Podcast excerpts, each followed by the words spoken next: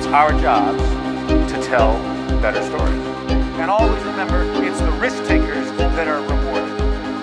People are sick and tired of being marketed to, and they're sick and tired of being sold. The single biggest story today in sales and marketing is how our customers are buying differently.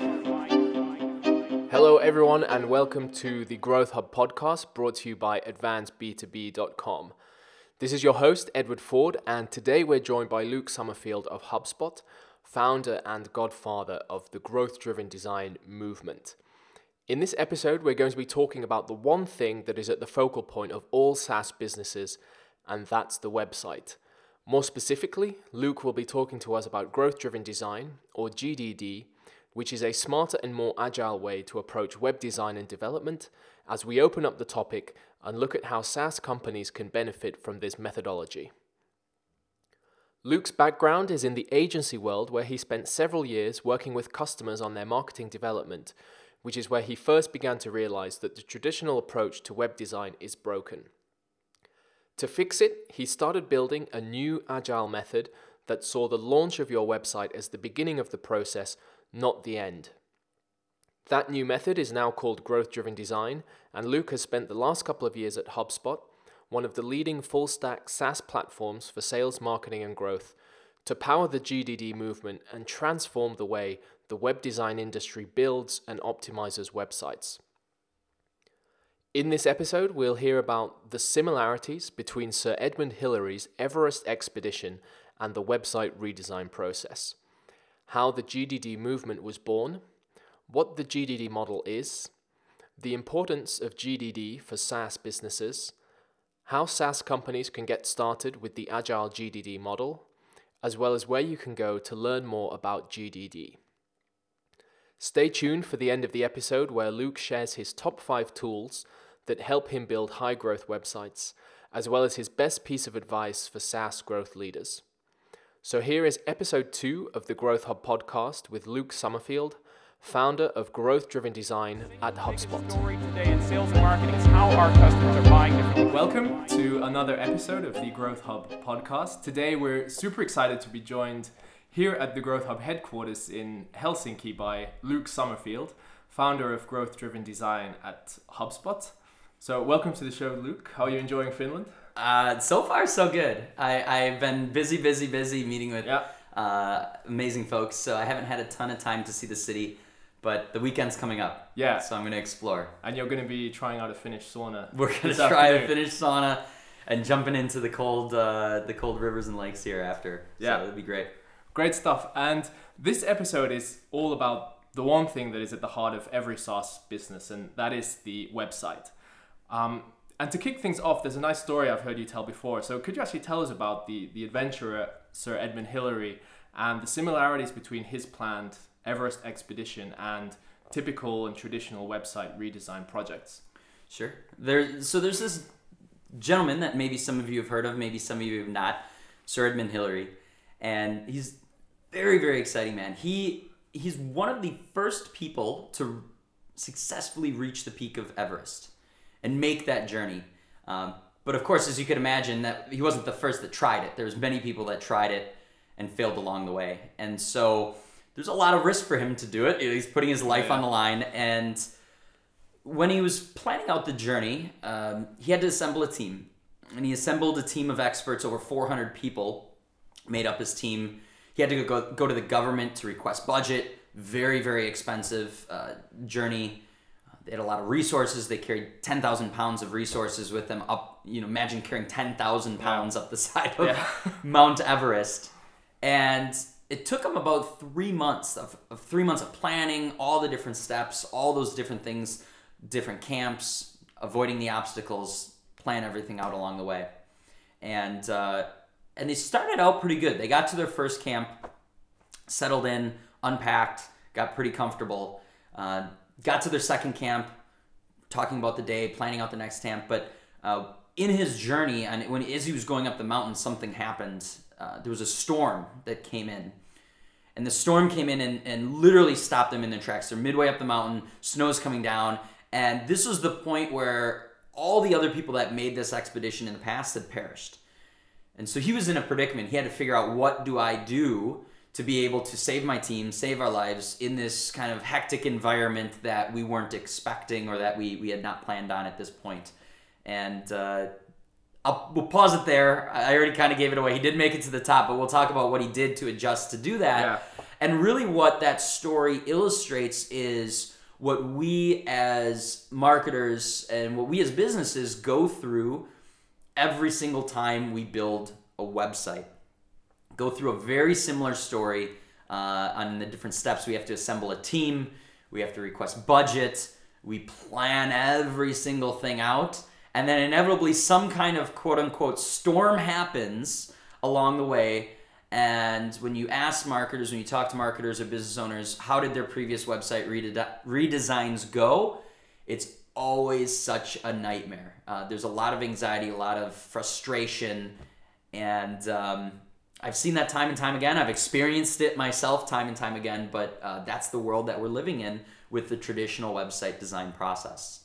Yeah, and you, you've mentioned that the old way of doing things and the traditional website redesign process is, is broken. Um, but you've been developing a solution, which is something called growth driven design or GDD. Uh, so, could you tell us a bit more about what that actually is, how it works, and what are the benefits compared to this traditional approach? the maybe and uh, maybe I'm sure we'll talk about this a little bit more, but let me start with telling a story of where the idea came from actually, and I think that will help set us up for what it is. So previous to HubSpot, I worked in the agency world and I worked with a lot of clients. I also have worked internally at companies previous to HubSpot. And we were working at the agency building websites for, for clients, and we worked with SaaS clients as well, and we also worked with um, nonprofits and a few other verticals. Every single website we did inevitably always goes out of scope. It's funny, I'll ask marketers, like, hey, did the previous website launch on time? And they just start laughing. They're like, no way did it launch on time. Did it stay within budget? Did it stay within scope? No way. It, it you know, balloons out into this big thing. So from an agency, we were struggling uh, keeping that down with our clients. It also was very hard for us to provide value uh, quickly. So when we think about our SaaS products, when someone signs up for our SaaS product, we want to show them value in our product as quick as possible. We want that activation moment so they say, "Holy cow, I need to upgrade to the paid or I need to uh, you know, uh, actually start using this product." When you think about it in the context of a website, our clients were paying us 20, 30, 40,000 dollars or 50,000 dollars, whatever the cost was, and they weren't really seeing anything for the next 6 or 8 months. So that's a very long time to value where we're sitting in our little backroom office building this thing. Uh, and then once it finally launches eight months later, finally we start to see some results based off of that. So very long time to value. Also very hard for our clients, uh, and I'm sure many of you have listening to this have experienced where you have other things on your plate, but when you go through a website redesign, you have to shift your priorities, and that inevitably means some of those other things on your plate take a back seat. Uh, so very hard to balance that, and a lot of times other things suffer. And so that we we saw that time and time again at the agency, and we really said, man, there's got to be a better way. Like, why are we still struggling with this time and time again? Um, but that's really the way we've always been building websites. We've always thought about that. The last 25 years, the world has been building websites. We've just come to accept that that's kind of what happens. Those are some of the things that happens anytime you embark on a website redesign journey. Um, and the, the last thing that we saw was that we would launch these sites. You know, of course, the client wanted it, and we wanted it to be perfect because we knew if we didn't get it perfect right out of the gate, we probably weren't going to come back for the next year and a half to two years. The, the websites, generally speaking, once it's done, people are so happy they throw their hands up in the air, and it, it rarely do they come back and make impactful improvements on the site. Um, so that was one of the challenges as well, is that we'd launch these sites and we didn't end up really touching them, except for little things here and there. Uh, and then lastly, as we go through this website design process, we're operating within our own bubble. And of course, we're doing our best to uh, audit the existing site. You know, we still do user interviews. We, we talk to users, try to figure out what is the best. We would do some user testing. But at the end of the day, the thing that we came up with was still a uh, an assumption. Uh, it was still a educated guess on what we think would perform well. So the challenge is, is we make these assumptions, we launch it, and then we don't touch it or ever go back and validate those assumptions. And inevitably, some of those are going to be wrong, you know, and that's just part of the game. I'm sure many of you listening uh, make assumptions in your business and end up having to go back and improve. But in the web world, we never really do that. We kind of build it, let it sit, and cross our fingers and hope that it worked. All of that goes back to the challenges we saw with traditional. And the reason that we run into all of those challenges is not a lack of talent. We have very talented people that are working on these these problems. Uh, it's usually not a lack of resources. I, I had worked on projects where they, they literally told me, you have unlimited resources, just do it right. And we still ran into all those problems. We still launched late. Uh, we still uh, um, launched it and didn't touch it after.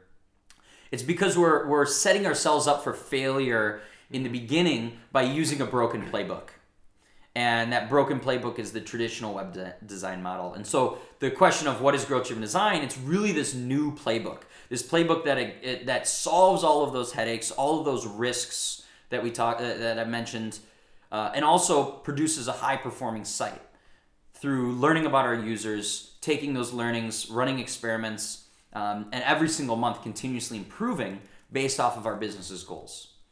And um, so that's that's kind of like the backstory on how all of this came to be. Yep. And it really was originally us trying to create a system to solve for our own clients, but it wasn't just our problem. It's an industry-wide problem.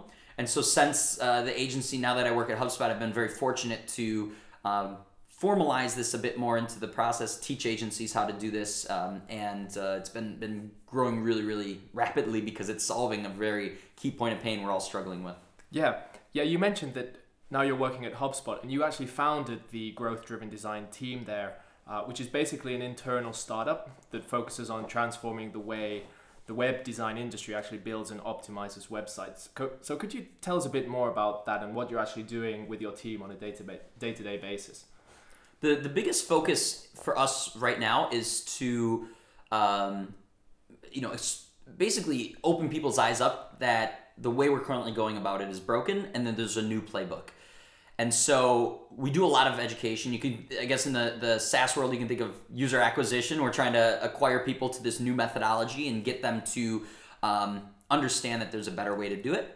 And then the second thing we do is we, tr- once they are excited about it, getting them to start implementing it and seeing value in it. So again, that's kind of like that. You could think of that as acquisition or uh, activation. Like they're activating this new methodology, they're seeing value in it, and excited about it. So that comes in the form of a lot of education, comes in a form of a lot of uh, consulting. You know, I'm here today working with a team and, yeah. and excited to, to work with the team on it. And um, those are the, the, the main focuses uh, of what we try to do, at least right now. And we're primarily working with agencies at this point, uh, mainly because agencies are working with a lot of their clients. So for us, we have much more leverage in getting the word out because if we get one agency educated up to speed, they can then go help a ton of different people. Versus if we go directly to companies to educate them, it's like one on one, so it's not as quite as, as scalable. Yep. So that's the behind the scenes why we're focusing on agencies at this point is is helping yep. agencies do it with their clients. Yeah, and if we um, think about one question, which is actually a really important question that all companies need to ask themselves, and that is how important is our website to our business. Uh, there are some companies that could survive, they could keep delivering their product and service, even if their website were to be switched off right now. But for the SaaS world and SaaS businesses, uh, it's totally different since the website is everything. It, it's where you generate new new leads. It's where you nurture people down your funnel. It's where you convert customers, uh, and it's also where you deliver your product, provide support. Uh, so talk to us about the importance of growth driven design within the context of SaaS businesses specifically and some of the challenges that they might have. I the you hit the nail on the head. The website plays such an intricate part into when you look at you know like the the the pirate metrics, all of those different pieces. The yeah. website has a a role in facilitating each one of those, and typically we think of it a lot of in the context of acquisition. So how can we use the website as this single gateway to get people in and convert them into some kind of trial, into some some basically get them into the product. And it plays a really huge part there. Um, but I think equally it plays, and we use this at HubSpot a lot. Our website plays a very key role in other aspects, such as uh, the retention side of things. So we use the website to help offset a lot of the support uh, support calls. So we, we do all of our documentation. Uh, we try to cr- provide very in-depth support documents in order to reduce the number of support calls on the back end, keep customers happier, and obviously keep them around. We also use it very much for recruiting and for HR. For us as a growing company, we're trying to find the best talent, and that's a very key um, point that helps drive our business. So the website can be leveraged for for talent uh, talent acquisition as well. So I guess I just mentioned that that a lot of times we're laser focused on net new users. We need new users coming into our starting trials, and as important as that is, there's other parts where the website can help the business grow from a retention, from a, you know a support cost standpoint, from a, a, a, a talent acquisition standpoint, and when we look at the growth driven design model, that is a model um, that allows us to have that flexibility. And we can kind of talk about what, what does the actual model look like? What are the, the steps of the process look like? But uh, that's a model that gives us that flexibility to start improving for user acquisition via the website. Then, when we get to a certain point, we can focus on doing continuous improvement around the retention efforts, um, using the website as a lever move on to HR, whatever the, the top priority is for the business at that given time. Um, but when you look at traditional web design, where you're launching the site and it ends up sitting, um, you don't have that flexibility to, to use use the website to help impact those other parts of the business unless you're continuously improving. Yeah. And how can a SaaS company actually get started with GDD and smoothly integrate it into their processes and operations and perhaps move more from a waterfall model into this agile, agile model? Sure. Maybe I'll start with explaining um, the steps in the methodology, so you can kind Yeah. of listeners can kind of get an idea of Yeah. the process you go through, and then we can talk about how you implement it. Yep. So generally speaking, um, you're going to start off with the strategy step, and the goal of the strategy step. Um, for those of you listening, this is probably going to sound fairly similar to how you develop software. Um, we've learned a lot of these principles in the software world, and yet we're not being uh, smart about applying these same principles to how we do our marketing and how we do our website. So you're going to start off with the strategy step, and the goal of the strategy step is to gain an empathetic view of your user's world. What what challenges they're running into, uh, what is their journey, and then we're going to find ways that we can weave the website in as a part of that experience to solve and provide solve problems and provide value along that journey. Um, at the end of that, where it gets a little different than traditional, of course, you do that a lot of that in traditional, a lot of user research, uh, user experience research, um, uh, a lot of prototyping, all that. Where it gets a little different is coming out of the strategy, you create a wish list. And the wish list is 75 to 200 of the most impactful ideas you can come up with. And those impactful ideas, the impact is in relations to the value you're driving for the user but also uh, the the business being able to capture a part of that value in the terms of lead generations or trial startups or anything like that. So all these amazing ideas. From there, you can move on to the second step, which is what we call the Launchpad website, and this is we call it a Launchpad website because in traditional design, when you launch a site, that's the that's the end of the process. You're like, okay, cool, we got that done. Let's move on to all these things we've been neglecting uh, during this six or eight months. With the Launchpad website, this is a starting point. This is the starting point of where you launch all your continuous improvement efforts off. So it's a website that looks better than what you have today, performs better than what you have today, but is not perfect. And that's the difference is in traditional design we think it needs to be perfect for the launch mm-hmm. because if we don't have it perfect, we're never going to touch it again. But we know that there's no such thing as perfect. We want to build something again, looks better, performs better, but is a starting point to move then into the continuous improvement part.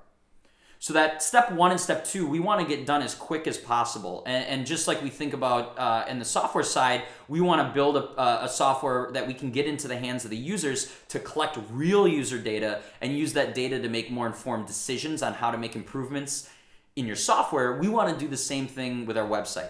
Build, go through the strategy, build a, build that Launchpad website, get it out into users' hands, and start collecting real user data to again make those informed decisions when we move to the continuous improvement process. And the continuous improvement process uh, leans into uh, it's built off of an agile methodology. So you're going through kind of the the agile process uh, as you're running sprints and, and running your cycles. And we also lean into uh, lean methodology where we are running experiments and setting up experiments, learning about our users, and taking those user learnings into the next cycle so we can build more impactful things the next time through. That's the methodology. Um, for those of you who are, are running similar things on your product, again, it's just extending that out into also applying that to your website and to your marketing in, in general. Now, how do you get started with that? Well, you know, some uh, some companies they're able to invest in building internal growth teams. A lot of times, those internal growth teams are very focused on um, one piece of that. So they're typically focused on just building a growth team for their product. Um, how do you then extend that into building uh, kind of essentially a growth team for your website and your acquisition? Well, that's again where a lot of these agencies can come into play and essentially work as an outsourced growth team uh, to focus on some of those other levers where you can have your internal teams focused on you know product adoption, product usage, and, um, and upsells or cross sells if you have a freemium model. Um, so that's how I kind of think of it. Uh, and again, eventually at some point that may make sense to build out a growth team that's specifically focused on the website.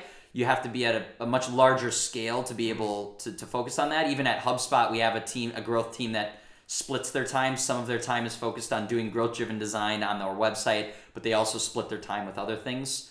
So having someone that can be laser focused on how do we build the website to help with all of those things we talked about earlier, uh, not only the acquisition but the support tickets and the um, the acquisition, all that, really really key. Yeah, and if, if we think about a SaaS company that might have limited resources when it comes to marketing, growth, uh, and website development, what advice would you give to those companies who, who need to be quite quite savvy with their resources? The biggest thing is focus, and that's the hardest thing for all of us to do. Uh, you know, there's the saying that you're gonna you're gonna die by drowning, not from starvation, and I think that that's uh, very very true for most businesses and most individuals in general. I, my mantra this year is to simplify, do less, better. So when you have limited resources, that becomes even more important because you need to identify where are we going to focus uh, at this given time now you can always, a lot of times, especially with a product a product driven uh, startup, you're very very focused on the product itself, uh, and that causes some challenges where when you're thinking about acquisition, uh, when you're thinking about where the website and inbound marketing and other marketing channels play a part of it, a lot of times those kind of suffer because you're laser focused on just the product. And that's not a bad thing, but it's going to really slow you down. So, again, that's where you can leverage agencies that can help um, instead of having to hire all these people to do this, leverage an agency to help you with that so that you can stay laser focused on what you're best at building the product, building phenomenal product, getting product usage, uh, so that the agency can focus on getting people into that product and actually using it in the first place. Yeah, so it, it, it's also very much about switching the way you view website development from a more traditional project to actually an ongoing process that is never never ending. Uh, but you yourself, you've worked both client side and agency side with SaaS businesses. So, what are the typical results that a SaaS company could expect to see when switching to a GDD approach, and in what sort of time frame? It's going to be. Uh, I mean, obviously, it's very different for every company, and it depends on where you're starting. If you have a a brand new startup, they're going to have uh, a lot. Uh, there's going to be much more of a push on this quote unquote flywheel to get the flywheel going. Uh, for a company like uh, like HubSpot, we have millions of users or millions of visitors coming to our site, so we can make some a change and see impact very very quickly. Um, so it's hard to tie it down to actual numbers. It's going to be dependent on on the individual, but um, I think the the thing that's important to consider is that uh, you're you have a process set in place that gives you that opportunity to go back and improve. So we've seen um, again it's going to depend i think the we want instant results and sometimes instant results doesn't happen. There are some learnings that need to happen. They say when you first start out about only 25% of your experiments are actually going to the hypothesis is correct they're actually going to work and that's okay. The key is is to take the learnings from those experiments that failed and incorporate that back into the cycle so that as you go through this process your hit rate on successful experiments goes up and up and up and three months, six months down the road, you have a much better understanding of your users, much better understanding what works and doesn't work, and that hit rate's going to increase. So I think that's one thing when you talk about time frame to consider is that even at HubSpot, uh, for us, there there's still a learning curve um, that we have to go through on what and how uh, different experiments we're going we're going to run. Um, now the the the tip on that is a lot of times we want to try something oh it doesn't work we're going to completely shift focus to a whole nother channel or a whole nother part of the website. And it's really important to understand that it's going to take time to really flush out whether linkedin is your best channel or or facebook is your best channel or if investing in in this part of the website is your best use of your time. So just because something uh, an experiment fails doesn't mean in our ADD culture, we want to just shift focus right away. It's no, take those learnings and continue to um, focus on that for a period of time. We like to do usually two or three months of very intense focus on one area. And if after three months, then at three months and 50 experiments, we're like, okay, we're still not picking up traction here. Let's start looking at other channels or other areas. Um, of course, that takes longer to do, but I think that's what it really takes to understand what are the best places for you to to invest your time and energy in. All of that was kind of on the uh, talking about the length. Again, the results is going to just depend on the different companies, um, depending on what stage you're at, depending on how much traffic you get, and um, depending on uh, how much effort you're putting into this. Of course, if you're only spending a certain amount of time on your on your sprints, you only have a 20 uh, 10 hours or 20 hours worth of sprint time every month you're going to move much slower. You run way less experiments than if you have a more dedicated team and you have a bigger uh, sprint time of 100 hours or 200 hours where you can be running um, many many more experiments you're going to move much quicker you're going to learn much quicker and that's the ideal. Comes back to budget. How much how much budget can and how much resources can you put towards this these learning efforts yeah, and I think one of the great things about the GDD model is that it actually rewards failure in that if you try something and it doesn't quite work or the results aren't what you expected, you can then pivot, change, focus on something else, and then see how it works. What effect does that have? Whereas com- if you compare that to the old model where you, in a way, put all your eggs in one basket and then launch a website and you don't know how it's going to perform. And if it doesn't perform to the level that you were hoping or expected, then it's a bit of a okay, what do we do now kind of situation. and and there, if we come back to the story you you, you uh, talked about at the start, there are some similarities here uh, regarding Sir Edmund Hillary and and the changes he made during their climb, which are in fact a bit similar to the GDD way of thinking. Yeah. So what Edmund had to do uh, was again very much what we have to do is is he originally set out with this very structured plan. Here's all the camps. Here's what we need to do to avoid things. And the reality is, is that this, when a storm comes in, storm like they were not expected, a storm that claimed the lives of the people that made that journey, um, if he would have continued going through that, they would have probably perished like everyone else who, who did that. And Sir Edmund was in, it was smart. He said, "Look, we don't have to follow this carefully mapped out plan. Um, I can take in, I guess, data, quote unquote data, like things like the visibility, things like what's my team's morale how much energy do they have how much how is our footing what obstacles can i see in our way? And what he did was he made a moment by moment decision on on on based off of all of that on how they need to change what path they need to adjust to and they were able to continue moving up that mountain and weather the storm. And that's really what one of the things that made them so successful and eventually getting to the top of the mount everest. Um, so we need to take that same mentality in our website and our marketing and everything we're doing where we could sit here and build out this 12 month uh, plan and have everything all set up but the reality is is that um, your users are going to change your focuses are going to change you're going to learn about your users and instead of um, instead of having that structured plan or building something and then not touching it we need to adopt a system that incorporates all of that and allows us to adjust and keep moving up this quote unquote mountain towards the top. Yeah. And where are some of the best places to find out more information, uh, more resources, and, and to actually learn more about growth driven design? Uh, well, the easiest place is growthdrivendesign.com. So yep. on growthdrivendesign.com, we have two courses. One is for marketers who work at a company Um, it's it's eight courses or eight lessons, uh, eight hours long, and there's a ton of tools, templates, examples of things that you can use uh, for that. We also have an agency certification. Uh, so the agency certification is an extended version of that that has an additional, uh, I think, five or six classes talking specifically about how agencies can do this with clients. It's a lot of content. Uh, there's a lot of tools and things like that, but really my goal was to provide these. When you get done with these courses, you have everything you need to be able to implement a system like this as well as a nice certification, a nice and badge to put on your LinkedIn is profile. always nice. So I would recommend that. Uh, the other thing that I would recommend uh, is, uh, and I'm going to give them a little shout out, is uh, uh, a lot of the ideas uh, come from just the growth world, uh, like the, the growth team worlds, and uh, reapplying those principles to, in this case specifically, to the website.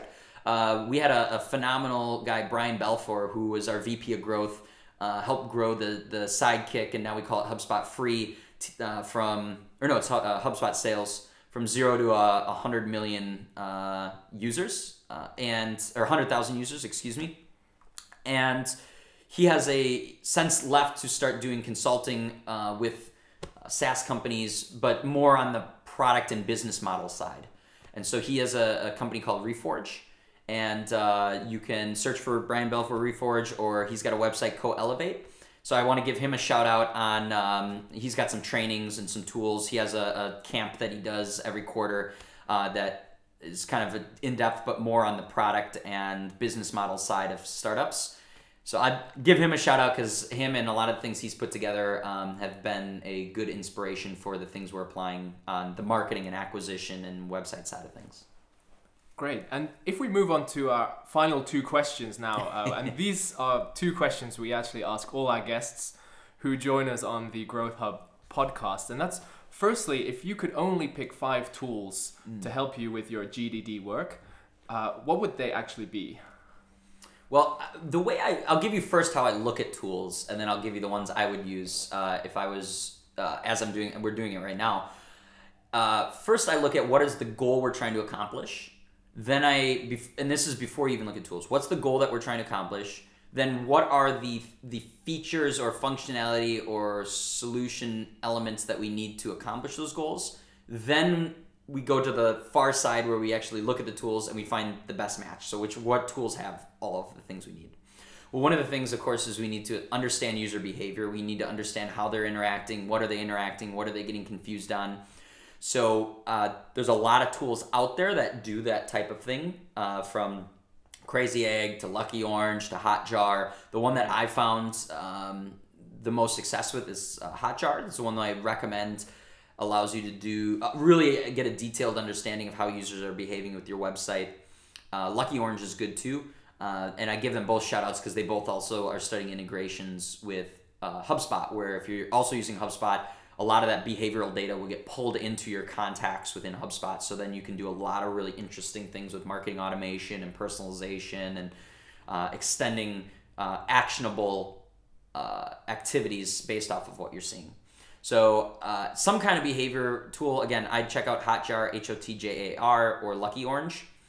The other tool is uh, usertesting.com. So user testing is a way for you to not only gain insights on the current website, but also test prototypes or test uh, variations before you put it out there into the wild. And uh, usertesting.com has been a, a very, it's a service and a tool, very good um, tool to use. I, I'm obviously biased to, towards HubSpot, but you need some kind of database to collect all this user information, store it somewhere, um, be able to take action on that. So once you've learned about users, how do you actually build things?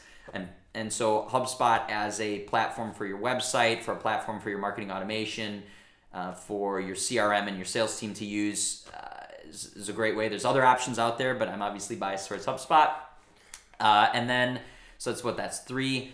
I would also uh, another one that uh, I would use the probably the best thing, and it and it sounds so simple, but it's just talking to users.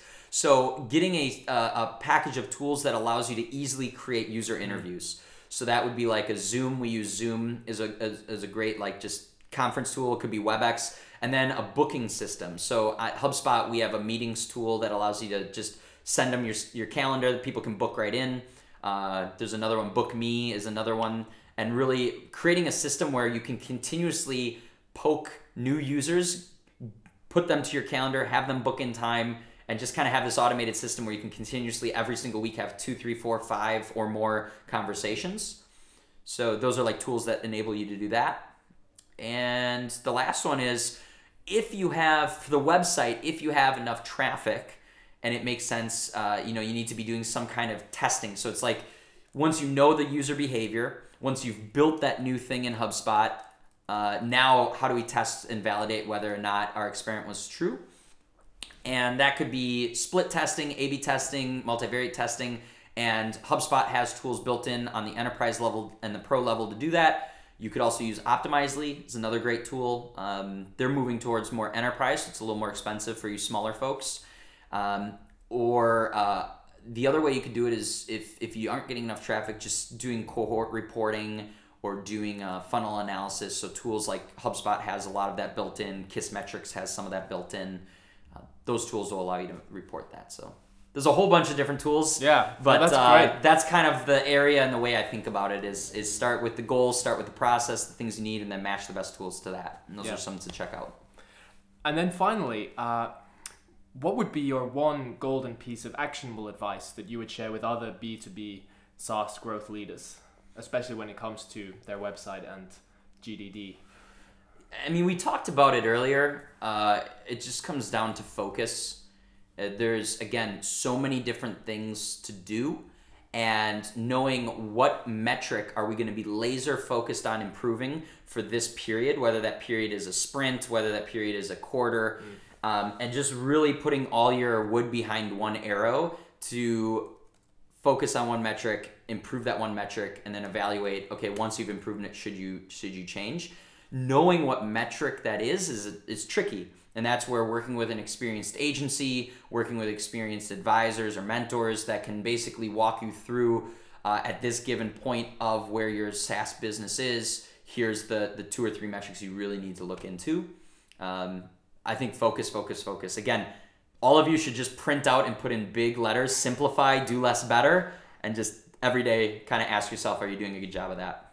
Yeah, simplify, do less better. I'm definitely going to start following that.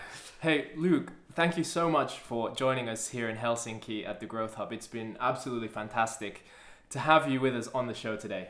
Yeah, it's been great chatting and uh, and super cool working with the team. I love uh, I love working with the team here and meeting people and uh, hopefully helping people in their journey learning some of this stuff. And I'm learning as well, which is great. Great stuff. All right, thanks. Thank you. customers are buying differently. That was Luke Summerfield, founder of GDD at HubSpot. Be sure to check out growthdrivendesign.com to learn more about GDD and to get GDD certified. You can also follow Luke on Twitter at SavvyLuke. And thanks again for listening to the Growth Hub podcast and make sure you check out the Growth Hub at advanceb2b.com slash the Growth Hub for more content and resources on everything B2B SaaS growth. It's our job to tell better stories. And always remember, it's the risk takers that are